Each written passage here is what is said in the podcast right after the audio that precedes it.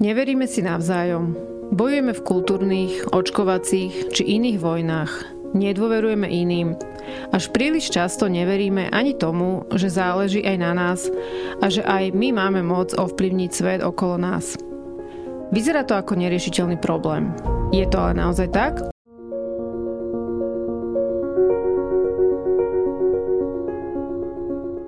Dobrý deň, vítajte v relácii Dá sa to. Moje meno je Gabika Zubriková a prinášam vám v nej príbehy ľudí, ktorí dokazujú, že dajú sa aj tie veci, ktoré na prvý pohľad vyzerajú nemožne alebo nie ľahko. Druhý ročník Dá sa to otvárame rozhovorom s aktivistkou, dlhoročnou riaditeľkou Aliancie Fairplay a súčasnou aktuálnou riaditeľkou občianskeho združenia Bystriny Zuzkou Vink. Zuzka, vítaj. Ahoj Gabika, veľmi srdečne ďakujem za pozvanie. Veľmi sa teším, že si ku mne prišla. A na úvod som ťa chcela poprosiť, aby si nám porozprávala tvoj príbeh, ako sa stala z aktivistky, novinárky Zuzka Vink, ako je teraz. Ja len dodám, že pekný článok o tebe, veľmi pekný článok o tebe vyšiel v apríli minulého roka v denníku N. Tam je to tak veľmi pekne popísané, teda aspoň teda časť tej cesty. Tak keby si nám to tu tak skúsila prerozprávať. Mm-hmm. Ty máš také ťažké úlohy na začiatok roka, vieš, po tej sacharidovej kóme, ktorú sme všetci absolvovali cez Vianočné sviatky. Áno, Karol Sudor je, musím povedať, že majster rozhovorov, takže aj som bola sama prekvapená, že čo všetko on zo mňa vyťahol tým, aký je. A je to také náročné zadanie to zhutniť. Áno, je. Ale tak možno začneme tým, že si na začiatku bola novinárka. Hej, vieš čo, no ja som bola vlastne dieťa, ktoré som sa narodila ešte do socializmu a do neslobody a našťastie, keď som mala 14 rokov a začala som si vlastne uvedomovať, v akom svete žijem alebo v akej spoločnosti žijem, tak sa režim zmenil a začala sa prebudovať krajina úplne od piky a ja som naozaj mala to šťastie ako zvedavý človek a trochu aj človek, ktorý vôbec nevedel na strednej škole, že ktorou cestou sa chce vybrať, že som si zvolila žurnalistiku a tá mi naozaj dovolila spoznať tú krajinu v útrobách. Aj to, akým spôsobom sa tá zmena a prestavba uskutočňovala. A považujem to za taký veľký dar a veľkú vysokú školu, ale veľmi skoro mne bolo jasné v tej profesii denného spravodajcu, že mi nevyhovuje, alebo čím ďalej, tým menej mi vyhovuje skákať z témy na tému. A chcela som si vyskúšať, že čo je to byť na druhej strane a naozaj sa o niečo snažiť. Tak krvopotne. Mm-hmm. A vtedy veľa v mojom živote sa stalo takým nejakým zázrakom alebo ako keby zdanlivou náhodou a vtedy som vlastne dostala ponuku najprv pomáhať mimovládnemu projektu jednému, ktorý sa ale nezrealizoval a ktorý vytvoril potom základ pre Alianciu Fairplay. Vtedy na Slovensku neexistovala organizácia, ktorá by sa venovala korupcii takýmto spôsobom. To boli nejaké 90. roky? Nie, to bol rok 2002. A už sme 2002. Hej, už sme 2002, ale vtedy ešte aj investigatívna žurnalistika v médiách existovala skôr nie na základe štúdia dokumentov a hrábania sa v tom, čo máme verejne prístupné ako občania, ale skôr na základe nejakých typov a zdrojov od informácií alebo takého úniku dokumentov. Až keď vlastne vznikla aliancia, tak sa veľmi dramaticky zmenili aj zákony a umožnilo to občanom získať veľmi silné právo prístupu k informáciám, ale ešte vtedy nikto nevedel, ako s nimi nakladať. Takže my sme sa do toho pustili, začali sme sa venovať korupčným kauzám a vtedy sme boli naozaj prvá organizácia, ktorá takto detailne vletela do nejakej investigatívy a ktorá sa snažila ukázať, že v tých verejne prístupných zdanlivo nudných dokumentov sú skryté veľmi, veľmi závažné informácie. A tie sme samozrejme potom kombinovali aj so znalosťou prostredia, aj s prácou so zdrojmi. Ale myslím si, že sa nám podarilo postupne nechtiac naštvať veľa mocných ľudí v tejto krajine a ja som to práve v tom rozhovore naznačila Karolovi, že bola to krásna práca, ale ono je to aj veľmi vyčerpávajúca práca, lebo je veľmi často spojená s konfliktom a s nedorozumeniami a ty môžeš mať vieru v to, že prispievaš k tomu, aby sa tá krajina čistila a že to je pekná misia, ale napriek tomu, keď si dennodenne konfrontovaná s tým najhorším, čo sa v tej krajine nachádza, a často aj s konfliktmi, tak to veľmi človeka vyčerpá. No a u mňa to viedlo k vyhoreniu a potom aj k takému uvedomeniu, že toho poukazovania na to, čo vlastne nefunguje a investigatívy v tejto krajine už je veľmi veľa. Že za tie roky sa nám podľa môjho názoru podarilo prekopať tú cestu a ukázať a inšpirovať mnohých iných aktérov a už veľmi veľká pozornosť bola sústredená na tú tému a ja som už si potrebovala aj oddychnúť, presunúť sa k niečomu, čo by bolo viac dlhodobejšie, viac pozitívne. A som si čím ďalej tým viacej uvedomovala, že vlastne aj my sme prispievali tým, ako sme sa hlboko pozerali na tie problémy, v to, aby klesala dôvera ľudí v systém a v demokraciu. Nechtiac, samozrejme nevedome. Ale tak to je také veľmi prísne sebahodnotenie. Vieš čo, neviem, že či prísne, ale ja som zase zástanca toho, že ja to nepovažujem za chybu, lebo samozrejme, že každý z nás robí v tej danej chvíli najlepšie, čo vie, vieš, čiže to nie je také, že by sme sa bičovali, ale teraz spätne s tým, čo teraz viem o tej krajine, by som asi vyvažovala tú našu činnosť aj spájaním a hľadaním takých dlhodobých riešení, ako tú dôveru zachovať. Mm-hmm. Ale vtedy my sme priveľa tej energie venovali poukazovaniu na tie problémy a bolo to aj logické, pretože moc odmietala akúkoľvek takú samoopravu, zlepšenie. Áno, čiže ten tlak bol na mieste, asi sa to nedalo vymeniť za nič iné, ale myslím si, že keby som mala tú znalosť o tom, kam to povedie, aj s akými rizikami, tak že by som asi viacej tlačila na to, aby sme pridávali do toho práve prvky, ako možno potom tú dôveru budovať a ako hľadať systémové riešenia, aby sme sa nerozpadli ako spoločnosť do klanov a vojen, pretože vidíme teraz, že ono nám to z dlhodobého hľadiska neprospieva, že to môže byť naopak škodlivé. Ne? Podľa mňa si to veľmi pekne popísala. Od toho, že ako ste sa do toho vrhli a ako si sa do toho proste ponorila a makala a plávala, neviem koľko, presne rokov? 15. To je až na takú prácu, takže podľa mňa je celkom pochopiteľné, že si sa potrebovala troška potom vynoriť a nadýchnúť sa aj troška nejakých krajších vecí. Ešte možno mi napadá taká otázka, keby si teraz mala poradiť dnešnej Zuzke Vink, by si čo poradila? Ako keby, že dnes chce niekto robiť niečo také, že fakt, že odhaľovať korupciu a bojovať s tým najhorším. Takže... Nech si preskúma, ale to asi platí pre každého. Nech si preskúma aj motivácie, ktoré sú možno veľmi osobné a ktoré sa nachádzajú často v tom osobnom príbehu a nech príliš neuverí napriek všetkému, čo hovorí tá spoločnosť, ani tým negatívam, ale ani pozitívam a chvále, pretože ono to potom môže viesť k takému pocitu nadradenosti alebo mesiaštva a stráte pokory a to je často vidno aj v súčasnosti. Ja to pozorujem vo verejnom priestore a vo verejnom svete, že ľudia, ktorí sa nachádzajú pod enormným tlakom, potom majú tendenciu obklopovať sa takou glorifikáciou alebo svojim neúplne pravdivým sebaobrazom a aj mne sa to ukázalo na mojom príbehu a bolo to veľmi užitočné, že každý z nás máme v tom všetkom, čo robíme napriek negatívam, aj nejakú svoju vlastnú motiváciu, ktorá je čisto osobná a ktorá aj nám niečo prináša a že najlepšie je, keď dokážeme tie veci robiť slobodne. A to si otestujeme tým, že či od nich vieme odísť. A samozrejme aj mne sa ťažko odchádzalo. Nie je to úplne ľahké. Aj Václav Havel to síce v úplne inej situácii, ale popísal v knihe Odcházení. My máme tendenciu veriť, že robíme veci tak principiálne a že ich robíme v mene toho najabstraktnejšieho dobra, ale ono to samozrejme tak u nikoho nie je. A každý vlastne, kto takýmto spôsobom buď bojuje proti systému, alebo veľmi veľa energie venuje zlepšovaniu verejného života, tak má aj nejaké svoje vlastné skryté motivácie, ktoré mu môžu obmedzovať slobodu. Napríklad odísť, alebo môžu mu obmedzovať slobodu a môžu spôsobovať veľkú skostnatelosť alebo trvanie možno na nejakých cestách, ktoré nie sú až také produktívne.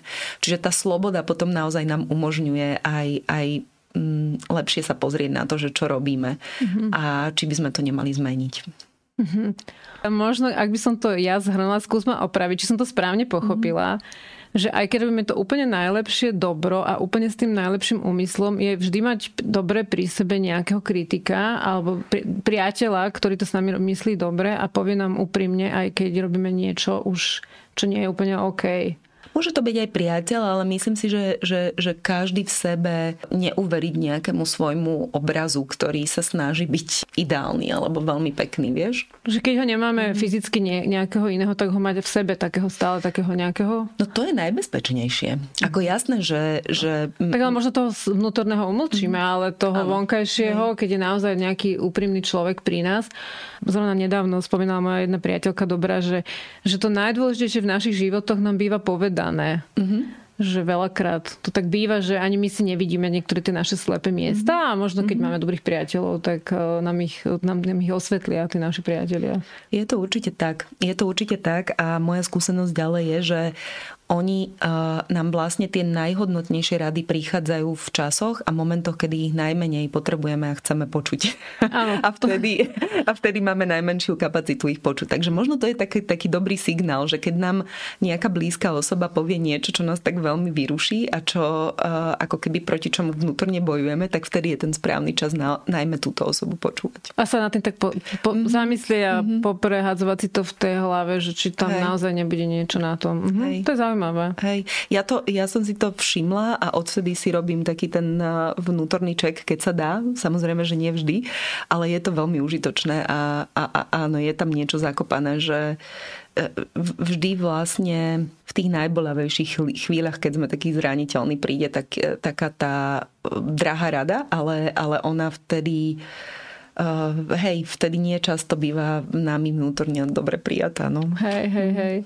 No dobre, tak toto sme pekne rozpitvali tú minulosť, tak poďme sa presunúť k tým Bystrinám. Odkedy sú Bystriny? Sú to zhruba 3 roky. No a čo Bystriny robia? Bystriny sa snažia byť sieťou alebo platformou práve pre aktívnych ľudí alebo ľudí, ktorí chcú niečo odovzdávať aj svojej komunite, okoliu a spoločnosti a snažia sa ich prepájať a ukazovať, že takýchto iniciatív je po Slovensku naozaj veľmi veľa a že neplatí taký ten narratív toho, že sme pasívna zápecnícka krajina, ale že naozaj je obrovské množstvo ľudí po Slovensku, ktorí sa snažia či už zlepšiť svoju vlastnú komunitu, okolie, alebo aj celú krajinu a robia to v úplne rôznych témach, aj s rôznym stupňom skúsenosti, čo je v zásade jedno. Ide o ten zámer a ide o to, že často sú to ľudia, ktorí vlastne pôsobia v menších mestách, rôznych regiónoch, kde sú vnímaní trochu ako...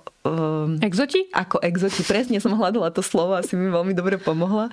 Ako exoti a cítia sa osamelí, ľahšie vyhorievajú a nemajú taký prístup ani ku zdrojom finančným, ani k expertnej pomoci a Bystriny sa snažia vlastne týchto ľudí prepájať, aby si uvedomovali, aké dobro robia, aká hodnota v nich je, aby sa navzájom držali, pomáhali si, inšpirovali, aby sme im zlepšili a zľahšili prístup k finančným zdrojom, ale aj to, aby oni sami boli efektívnejší, aby sme ich prepájali s expertnými dobrovoľníkmi, ktorí im v tom pomôžu. Takže je to taká komunita, ktorá je naozaj veľmi nabitá pozitívnou energiou a ten názov teda sú tie Bystrinky, oni sa tak zlievajú, hej? Že to sú tie jednotliví aktéri, oni to si tak predstavujem, tak si to vizualizujem. Ináč to je výborné, že hej, že ti to napadlo, lebo práve s týmto zámerom vlastne aj názov Bystriny, aj celú identitu vymyslel Martin Bajaník a nám sa to páčilo okamžite, ako sme to počuli. A keď sa teda zlejú?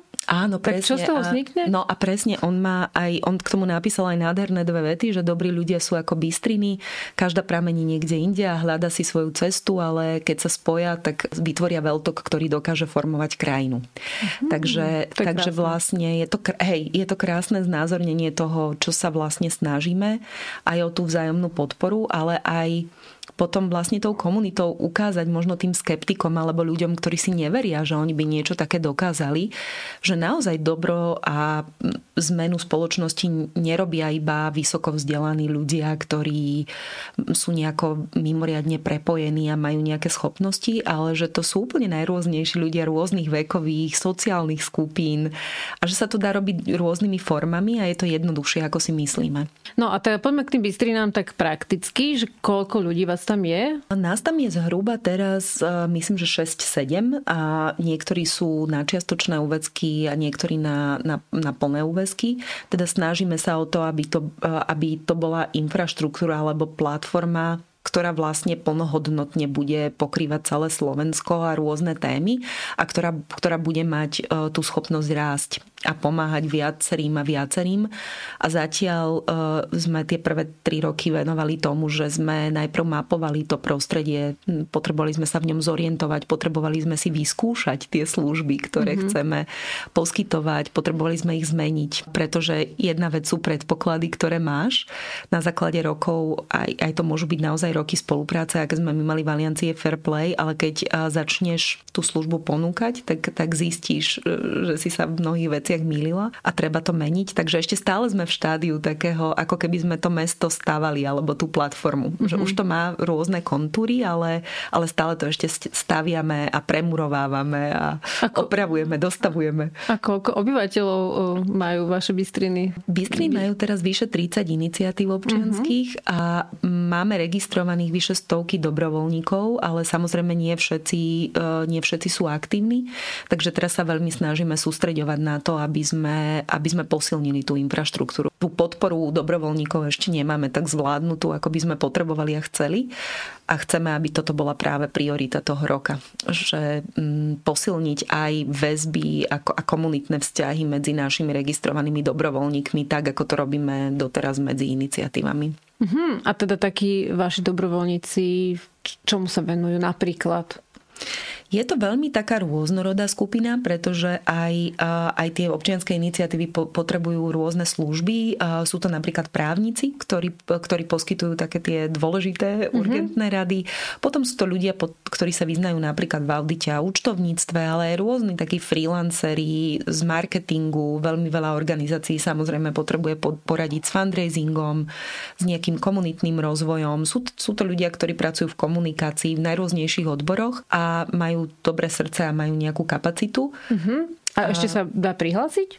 Určite áno. Hej, my máme vlastne na stránke Bystriny.sk spôsob, akým sa môžu zaregistrovať. Máme aj takú onlineovú platformu, ktorá vlastne poskytuje ako keby katalóg alebo databázu všetkých prístupných dobrovoľníkov a iniciatív. A tu sa budeme snažiť práve teraz tak intenzívnejšie aj komunitne rozbehať a osobne rozbehať. No a potom pripravujeme rôzne typy podujatí pre tie iniciatívy a pre naše iniciatívy, ale samozrejme aj takú expertnú pomoc, ktorá je šita na mieru a ktorá prichádza vždy v čase, keď to tá občianska iniciatíva potrebuje na základe nejakej konkrétnej požiadavky. Čiže sa na nás niekto obráti a povie, že potrebuje grafika, alebo stavia webovú stránku, alebo potrebujú pomoc s kampaňou, ktorú chcú urgentne spúšťať, alebo potrebujú nastaviť marketing alebo fundraising a my vtedy hľadáme človeka, ktorý má kapacitu v daný moment. No a keby sme mali troška motivovať ľudí, ktorí možno toto pozerajú a teraz tak uvažujú, že tak možno by som sa aj prihlásil za dobrovoľníka, ale že prečo by som to mal robiť? Vieš čo, tak ono ináč sú výskumy, ktoré vlastne hovoria, že je niekoľko motivácií a tá asi najdôležitejšia je zmysluplnosť. Že veľmi veľa ľudí nemá úplne vo svojej práci pocit takého hlbokého naplnenia, že prispievajú k niečomu väčšiemu a k niečomu podstatnému. A veľmi ťažko hľadajú motiváciu a práve pomocou rôznym občianskym iniciatívam, ktoré naozaj od záchrany lesov, cez budovania komunitných a kultúrnych centier, alebo škôlok inkluzívnych, festivalov, ktoré majú za cieľ vzprúžiť komunitu, tak ten zmysel zrazu nájdu. A je to neuveriteľne naplňajúce. Ak sa to dobrovoľníctvo urobí dobre, tak to ľuďom dáva pocit naozaj takého zadozučinenia. Z toho, že prispeli k niečomu, čo má taký väčší a hlbší zmysel. K nejakému väčšiemu kolektívnemu dobru. Hej, čiže to je, čo sa týka hiringu tých dobrovoľníkov. Hej. A teraz, čo sa týka tých vašich ako maličkých bystrín, tých vašich účastníkov, tam vy si ich vyberáte, alebo oni sa tiež môžu hlásiť, alebo ako je to s nimi? Ono to je samozrejme rôzne, že tým, že sa snažíme aj komunikovať, je to v súčasnosti veľmi dôležité aj pre transparentnosť, aj pre ľudí, ktorí pod podporujú našu aktivitu, aby vedeli odsledovať vo verejnom priestore, že čo tá aktivita priniesla alebo ako vyzerala, takže snažíme sa aj komunikovať na sociálnych sieťach a v médiách. Stále sa snažíme to robiť v obmedzenej miere, práve preto, že tú organizáciu staviame a rozvíjame, takže sa snažíme v tomto postupne pridávať vlastne komunikačné nástroje a kanály, ale tá komunikácia sama o sebe už samozrejme priťahuje záujem. Alebo potom organizujeme rôzne aktivity a eventy v regiónoch a na tie pozývame samozrejme aj širokú verejnosť, alebo snažíme sa, keď prichádzame do nejakého regiónu, tak osloviť tú našu členskú iniciatívu, aby pozvala možno aj iných aktívnych ľudí v okolí. Čiže ten záujem vlastne prichádza aj cez takéto formy, ale v súčasnosti sme ešte v stave, že si pokúšame sa vyberať tie iniciatívy, jednak aby boli aj rôznorodé tematicky, aby sme mali aj regionálnu rôznorodosť, aby medzi nimi boli parťáci, ktorí sa môžu učiť a držať a zároveň aj sme si vedomi zatiaľ svojich obmedzených kapacít, takže snažíme sa neotvoriť príliš rýchlo, lebo potom by nám to mohlo padnúť na hlavu a mohli by sme vlastne tú podporu, ktorú chceme poskytovať, tak by sme ju mohli nezvládnuť poskytnúť, lebo ak by zrazu zo dňa na deň alebo z mesiaca na mesiac pribudli stovky iniciatív, tak my im vlastne nebudeme vedieť zabezpečiť ani tých dobrovoľníkov, ani ten servis, lebo to už vyžaduje naozaj veľmi komplexný manažment. Takže máme to postupné otváranie sa samozrejme ako misiu dlhodobú, ale tie základy musia držať. A teda keď už niekoho vy k vám vezmete do tej komunity, tak on tam potom môže byť ako dlho chce, alebo to máte, že potom, čo viem, po 3 rokoch, že konečná odchod, nie. Alebo... nie, to teda dúfam, že sa nestane. Ako samozrejme, že sa to môže stať, že my totiž to chceme naozaj tú podporu poskytovať aj tým, ktorí majú nejakú iba dočasnú potrebu. Vieš, že nie sú to občianske združenia, ktoré sa napríklad dlhodobo venujú tomu, aby v meste existoval participatívny verejný rozpočet, alebo nebudujú nejaké kultúrne centrum, ale napríklad sa stane, že nejaký developer alebo mesto chce zničiť park alebo vyrúbať časť sadu, alebo sa s občanmi nerozpráva o územnom rozvoji a územnom pláne a vznikne skupina ľudí, ktorí chcú tú situáciu zmeniť. A tá skupina ľudí sa možno dá dohromady iba na pol roka, aby dosiahli ten akutný cieľ a my by sme chceli byť takzvané to nízkoprahové alebo tá nízkoprahová platforma, teda prístupná nielen pre také profesionalizované združenia alebo združenia, ktoré majú dlhodobú misiu, ale vlastne pre kohokoľvek, kto chce urobiť niečo dobré pre svoje okolie aj takto dočasne. Čiže môže sa stať, že po 3 rokoch alebo potom pol roku ľudia už zostanú neaktívni, ale možno práve oni a práve tá ich skúsenosť môže potom poslúžiť nejakému inému členovi, ktorý sa bude snažiť vyznať v tom, ako najrýchlejšie a najlepšie urobiť petíciu alebo ako rokovať s orgánmi verejnej správy a podobne. Tak práve títo ľudia môžu potom učiť ďalej.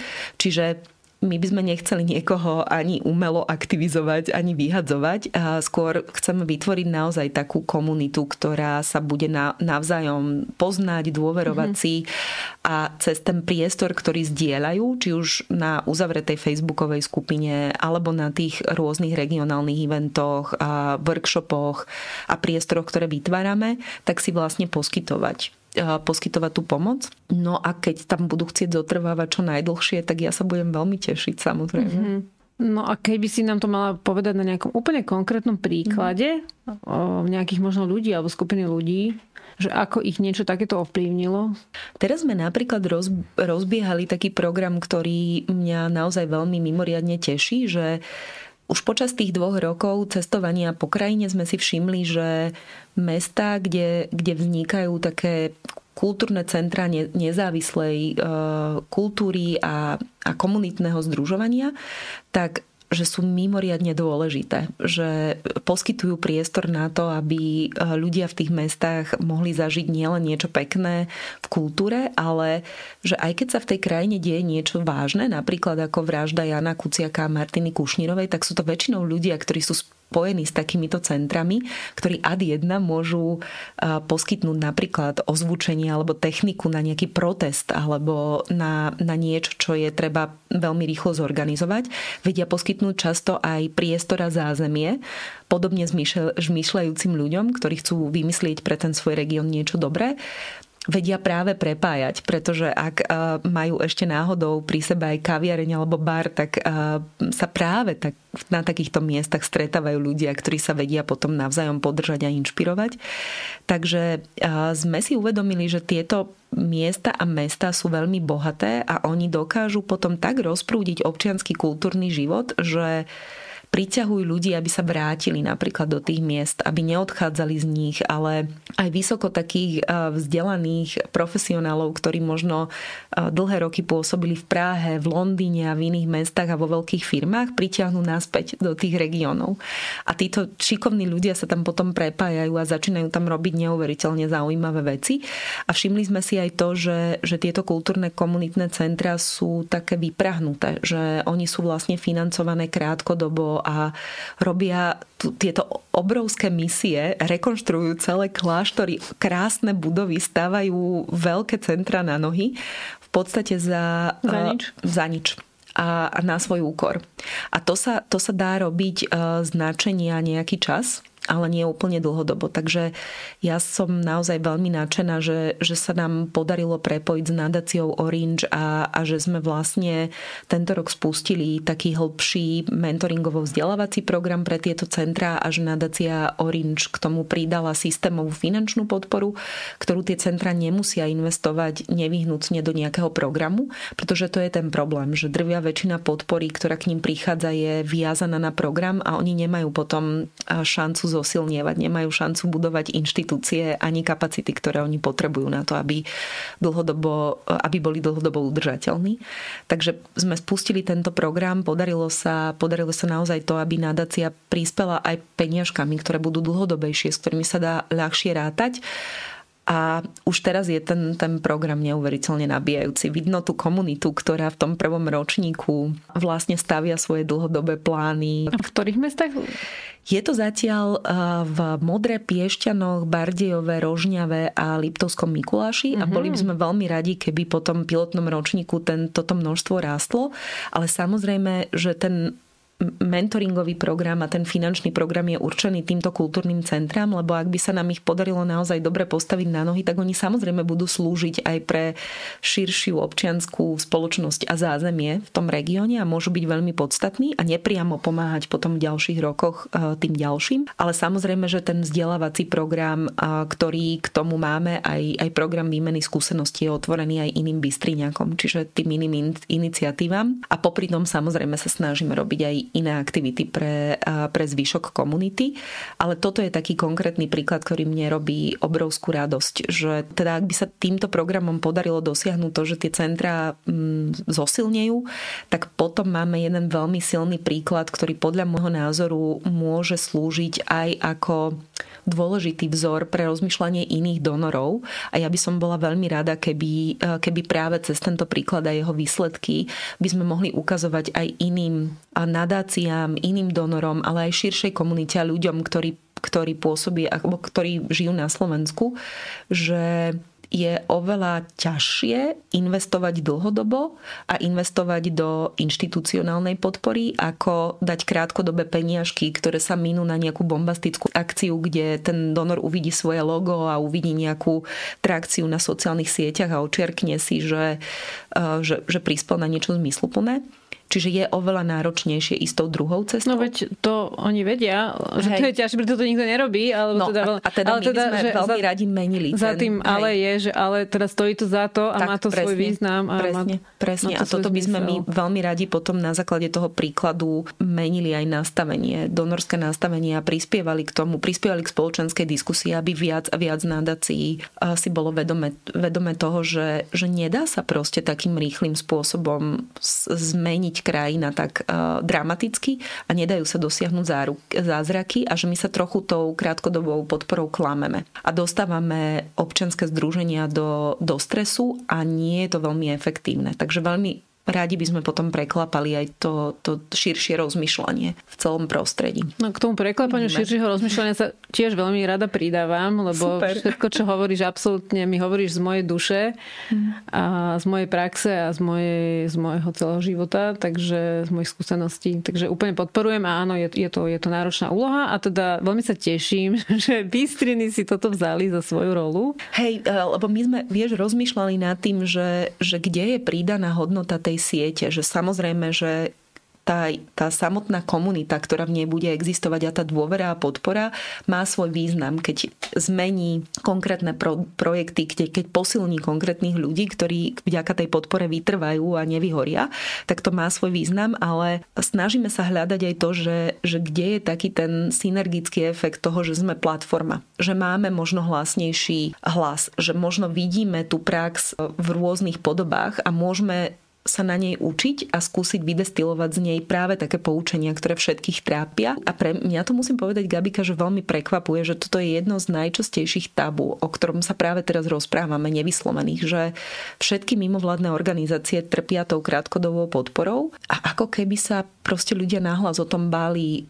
hovoriť. Neviem, či to je spôsobené tým, že sa obávajú, že by potom strátili prístup k tým peniažkom a prístup k tej podpore, alebo si myslia, že je to vlastne nemožné, že naozaj veľa podporovateľov v súčasnom svete chce krátkodobé výsledky, ale mám pocit, že keď o tom nezačneme nahlas rozprávať a ukazovať tú inú potrebu, takže sa nám to nepodarí zmeniť, že máme za to aj my zodpovednosť, tak sme si vlastne uvedomili, že ako Bystriny toto by mohla byť práve tá pridaná hodnota tej platformy, ktorá to nepovie na základe jedného príkladu, ale ktorá to bude vedieť zo všeobecniť na základe rôznych skúseností.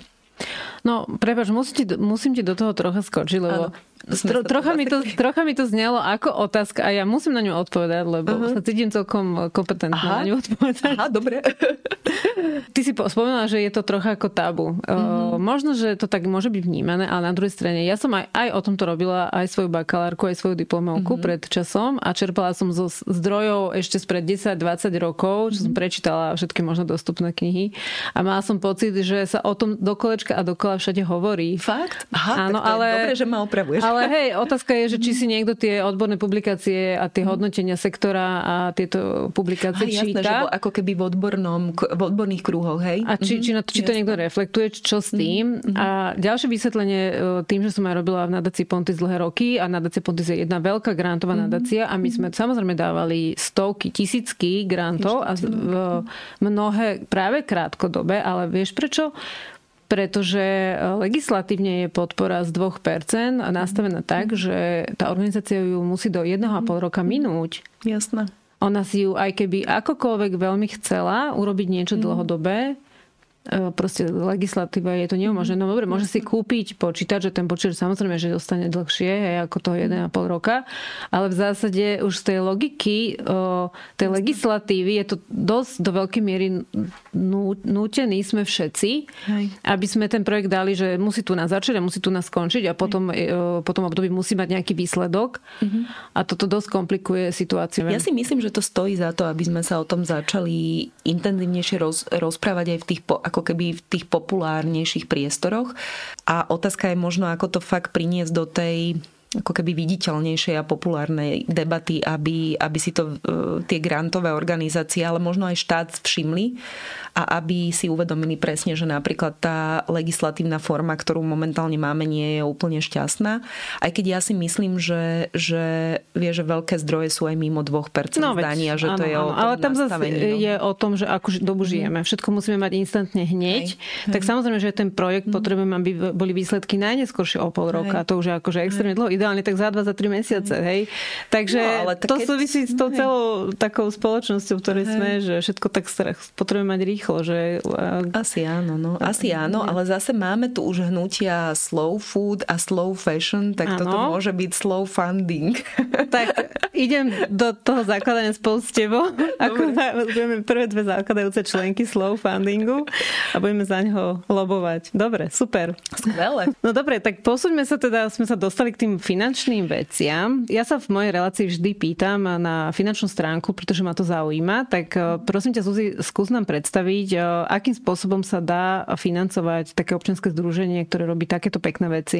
My sme zatiaľ čerpali z podpory, keď sme preklapali organizáciu, tak sme čerpali z dlhodobých partnerstiev, ktoré vznikli už počas pôsobenia Aliancie Fairplay, pretože veľa z mapovania, ktoré tvorilo základ Bystrín, sa udialo vlastne už v tomto období. Aj z rozhovorov s donormi o nejakom doplnení tej stratégie alebo širšej potrebe komunitnej práce. Takže sme čerpali naozaj z tých dlhodobejších partnerstiev, či už to bola vlastne Nadácia Osife alebo Nadácia Porticus. To sú zahraničné nadácie. Áno, to sú zahraničné nadácie, ktorá Nadácia Porticus dodnes stojí pri nás. Posledný rok a pol sme čerpali podporu z mechanizmu norských fondov, z norského finančného mechanizmu a samozrejme, že sme dofinancovávali našu činnosť a teda ešte som zabudla povedať, že Bystriny spravujú aj ocenenie Biela Vrana, takže máme rôzne zdroje financovania, či už to je napríklad nadácie, sú to rôzne domáce nadácie alebo zahraničné nadácie, samozrejme 2% z daní a chceme oveľa intenzívnejšie teraz rozbiehať aj individuálny fundraising. Zatiaľ bol takýto nadačný, zatiaľ tá podpora bola nadačná. Tento rok by sme chceli vo väčšej miere spustiť individuálny fundraising a chceli by sme spustiť aj nejaké také podnikateľské rameno Bystrín, ktoré práve vymýšľame. A aby sme mali tie zdroje financovania diverzifikované, pretože to tiež asi máš tú skúsenosť, že tá závislosť od grantov je naozaj veľmi limitujúca mnohom, takže by sme boli radi, keby sme mali aspoň časť tých príjmov zo svojej vlastnej nejakej podnikateľskej činnosti a teraz ju práve tvoríme a vymýšľame, takže uvidíme, čo to bude. Tak veľmi držím palce. Ďakujem. A tým sme sa tak vlastne celkom plynulo presunuli ešte k tej Bielej Vrane, o ktorej sme tiež ešte dneska chceli hovoriť. Tu sme teda zatiaľ opomenuli, ale teda je to veľmi dôležitá súčasť Bystrín však. Hej, Bystriny vlastne prevzali ocenenie Biela Vrana od VIA Jury za Aliancie Fairplay, ktoré ju odovzdávali 11 rokov predtým. No je to projekt, ktorý nám robí veľkú radosť a ktorý samozrejme je, a on bol trochu aj inšpiráciou k Bystrinám, pretože on oceňuje výnimočných, odvážnych ľudí medzi nami, ale vždy len tak 2-3 ročne. Lebo je to naozaj ocenenie a je to výnimočná udalosť. A my sme si uvedomovali, že tej podpory takejto odvahy a občianskeho aktivizmu potrebuje byť oveľa viac, preto tie Bystriny sú vlastne ako si pokračovateľom Bielej Vrany, ale zároveň aj veľmi logickým partnerom. A možno pre divákov, ktorí nepoznajú to ocenie, takže nejaký konkrétny príklad jednej Bielej Vrany by si nám tu vedela takto? No, môžeme napríklad úplne čerstvo z tohto ročníka, teda z roku 2021, som zabudla, že my sme vlastne zapreklopili. Práve už sme v januári, hej. Hej, že sme v januári, vidíš to, ako to letí, ale teda z toho ostatného ročníka, ktorý je ešte tak čerstvo v pamäti, je to napríklad Zuzana Baťová, šéfka Šuklu, štátneho ústavu pre kontrolu liečiv, ktorá sme mali možnosť vidieť podľa môjho názoru, že v tom roku pandémie bola asi takým najväčším príkladom odvahy a postavenia sa vysokého štátneho úradníka a lídra za princípy a za právo aj proti politickej presile. Taká moja úplne obligátna otázka v tejto relácii je, že čo ti prináša najväčšiu radosť v tvojej práci? A veľkú radosť mi prináša, keď vidím, že to má zmysel. Ja som v tomto, to je zvláštne, ale ja som introvert, mne to nikto nechce veriť. A introverti naozaj čerpajú ako keby energiu zo seba alebo z práce, z nejakého zmyslu. A ja keď vidím, že sa naozaj darí, alebo že keď som si niečo predstavila, že by mohlo pomôcť a ono sa to naozaj stane a tomu človeku alebo organizácii to naozaj zmení pôsobenie a pomôže, tak ja z toho mám veľkú radosť. A samozrejme, že obrovskú radosť aj taký, že dar a vzácnosť cítim, že to vlastne môžem vôbec robiť. A čím sme si intenzívnejšie prežili v pandémiu, tak tým napríklad väčšiu vďačnosť cítim, lebo práve v týchto rokoch, kedy sa celá spoločnosť zatriasla a kedy mnohí ľudia strátili prácu a mnohí sa museli nemožno vrátiť k úplným základom, tak mne to príde také vzácne, že stále môžeme robiť takýto typ práce a je nesmierne naplňajúce byť v kontakte s nejakou autentickou energiou, vieš, že keď vlastne cestuješ po krajine a vidíš, že koľko úskalí ľudia prejdú preto, aby, alebo že akú kreativitu a vynaliezavosť majú s tým málom zdrojov, ktoré majú k dispozícii, tak je to neuveriteľne inšpiratívne. Mm-hmm. A to, že vlastne je tá práca taká rôznorodá a že pri nej stretávam toľko zázračných ľudí, tak to je no je to také, je to klop, zázrak. Hej, to si krásne povedala. No ja som mala to šťastie, že ste ma zavolali na jeden online, myslím, že to bol nejaký webinár alebo niečo, áno, nejaké podujatie jedno. Hej, ty si bola úplne skvelá. A tiež som bola veľmi happy, že som tam postretávala veľmi mnoho zaujímavých ľudí, takže teda, a keď ty si s nimi častejšie ako ja, tak to môže byť veľmi inšpiratívne a príjemné. Hej, mala si taký tiež pocit. Áno, úplne som bola z toho veľmi, veľmi som bola vďačná, že ste ma zavolali. A Zuzka, že čoho sa bojíš teraz a že čo robíš na prekonanie svojho strachu? Mm-hmm. To tak na inšpiráciu pre nás. Mm-hmm. No tuto skúsim pozdieľať nejaký strach, ale nie úplne asi najhlbší, lebo ja nie som veľmi zástancom toho, že sa máme ako keby vyzliekať na verejnosti, že myslím si, že dôveru si treba zaslúžiť a že ten priestor je taký zdivočelý, ktorý v súčasnosti žijeme trošku aj preto, lebo si neuvedomujem, že tú dôveru si treba zaslúžiť, vieš, a že veľa z tých vecí, ktoré povieme, sú pochopiteľné len v danom kontexte toho konkrétneho človeka. Takže ja si myslím, že je dôležité si držať nejakú privátnu sféru, ale ja sa ti priznám, že ja sa obávam tej radikalizácie momentálne v spoločnosti a teraz sme pred časom nahrávali podcast u Zuzky Kovačič-Hanzelovej s Ondrom Drugom, ktorý je tiež súčasťou platformy Bystrín ako centrum komunitného organizovania v Banskej Bystrici a Ondro tak krásne povedal, že si prvýkrát všimol, ako sa tá agresia z tých abstraktných kultúrnych vojen o interrupciách a LGBT právach zrazu začala prenašať do rodín a do medziľudských vzťahov. Tí, čo si pamätáme ešte 90. roky a obdobie mečiarizmu, tak vieme, čo to znamenalo pre rozpady rodín, ale naozaj sa to obdobie vracia a ja sa priznám, že toho sa ja veľmi obávam. Toho, ako ten nárast neznášanlivosti a taká neschopnosť sa navzájom počúvať v tejto krajine prešla aj do medziľudských vzťahov na pracoviská a ako ľudia, ktorých aj ja vo svojom okolí širšom vnímam, ich zrazu vôbec nespoznávam. A je to spojené s takým zvláštnym pocitom bezmocnosti, že veľmi často vlastne zdánlivo nevieš, čo robiť, aby to tak nebolo. Čo proti tomu robíš? Teda okrem toho, že máš bystriny a spájaš? Hej, my sa snažíme napríklad v tých bystrinách vytvárať aj priestor a spájať ľudí, ktorí si toto uvedomujú a ktorí si uvedomujú aj to nebezpečie a snažíme sa začať od seba. Čiže rozprávame sa medzi sebou, snažíme sa prepájať rôzne názorové svety a prechádzame rôznymi psychologickými a inými tréningami a takými vzorovými debatami, aby sme si odhalili svoje vlastné predsudky a aby sme sa naučili pracovať so svojimi vlastnými emóciami a získali tú skúsenosť, že ako to robiť lepšie, aby sme potom boli v tých našich okoliach pokojnejší a spájajúci.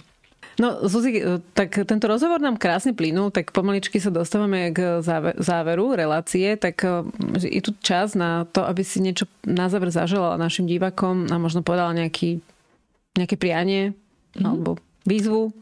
Tak tvoja relácia sa volá, že dá sa to, takže dá sa predpokladať, že ju počúvajú asi ľudia, ktorí sú aktívni a ktorí veria tomu odkazu, ale ak by sa náhodou medzi nimi našli nejakí, ktorí to tak nemajú v sebe, a ktorých ja stretávam na svojich cestách. Neuveriteľne veľa šikovných ľudí, ktorí sú aj rozhľadení, ale ako keby nemajú vieru, že na nich záleží a že oni niečo môžu dokázať, tak tým by som chcela odkázať, aby si pozreli Bystriny. Máme tam obrovské množstvo príbehov starších ľudí alebo ľudí z regiónov, ktoré sú trochu bohom zabudnuté a ktorí robia nádherné veci vo svojom okolí, aby načerpali inšpiráciu, že naozaj sa veci dajú a dá sa začať malom a dá sa potom na tom stavať a rozvíjať a že každý to môžeme robiť vo svojich schopnostiach a vo svojich rozmeroch, ktoré považujeme za dosiahnuteľné. No a tým, čo to už robia, tak prajem naozaj takej veľa pevnosti vnútornej, aby sa dostali cez všetky otrasy a aby sa obklopili práve podpornou komunitou, ktorá je veľmi dôležitá. Ďakujem ti veľmi pekne za tvoje rozprávanie, Zuzi. A ja ďakujem veľmi pekne za tento úžasný, príjemný čas s tebou. Držím veľmi palce a pozdravujem teda aj divačky a divakov. Dá sa to. Ďakujem vám veľmi pekne za pozornosť. Teším sa na vás pri ďalších dieloch. Dovidenia, do počutia. Ak sa vám moja relácia páči, budem rada, ak ju odporúčite aj vašim známym. Dá sa to? Svet podľa Gabiky nájdete aj na YouTube. A keď nechcete, aby vám unikli nové diely, prihláste sa na odber. Reláciu nájdete aj na všetkých podcastových platformách pod názvom Dá sa to? Svet podľa Gabiky a ak si ich označíte sledovať, nezmeškáte nové diely. Ďakujem vám veľmi pekne za pozornosť, teším sa na vás v ďalších dieloch Dá sa to? Dovidenia a do počutia.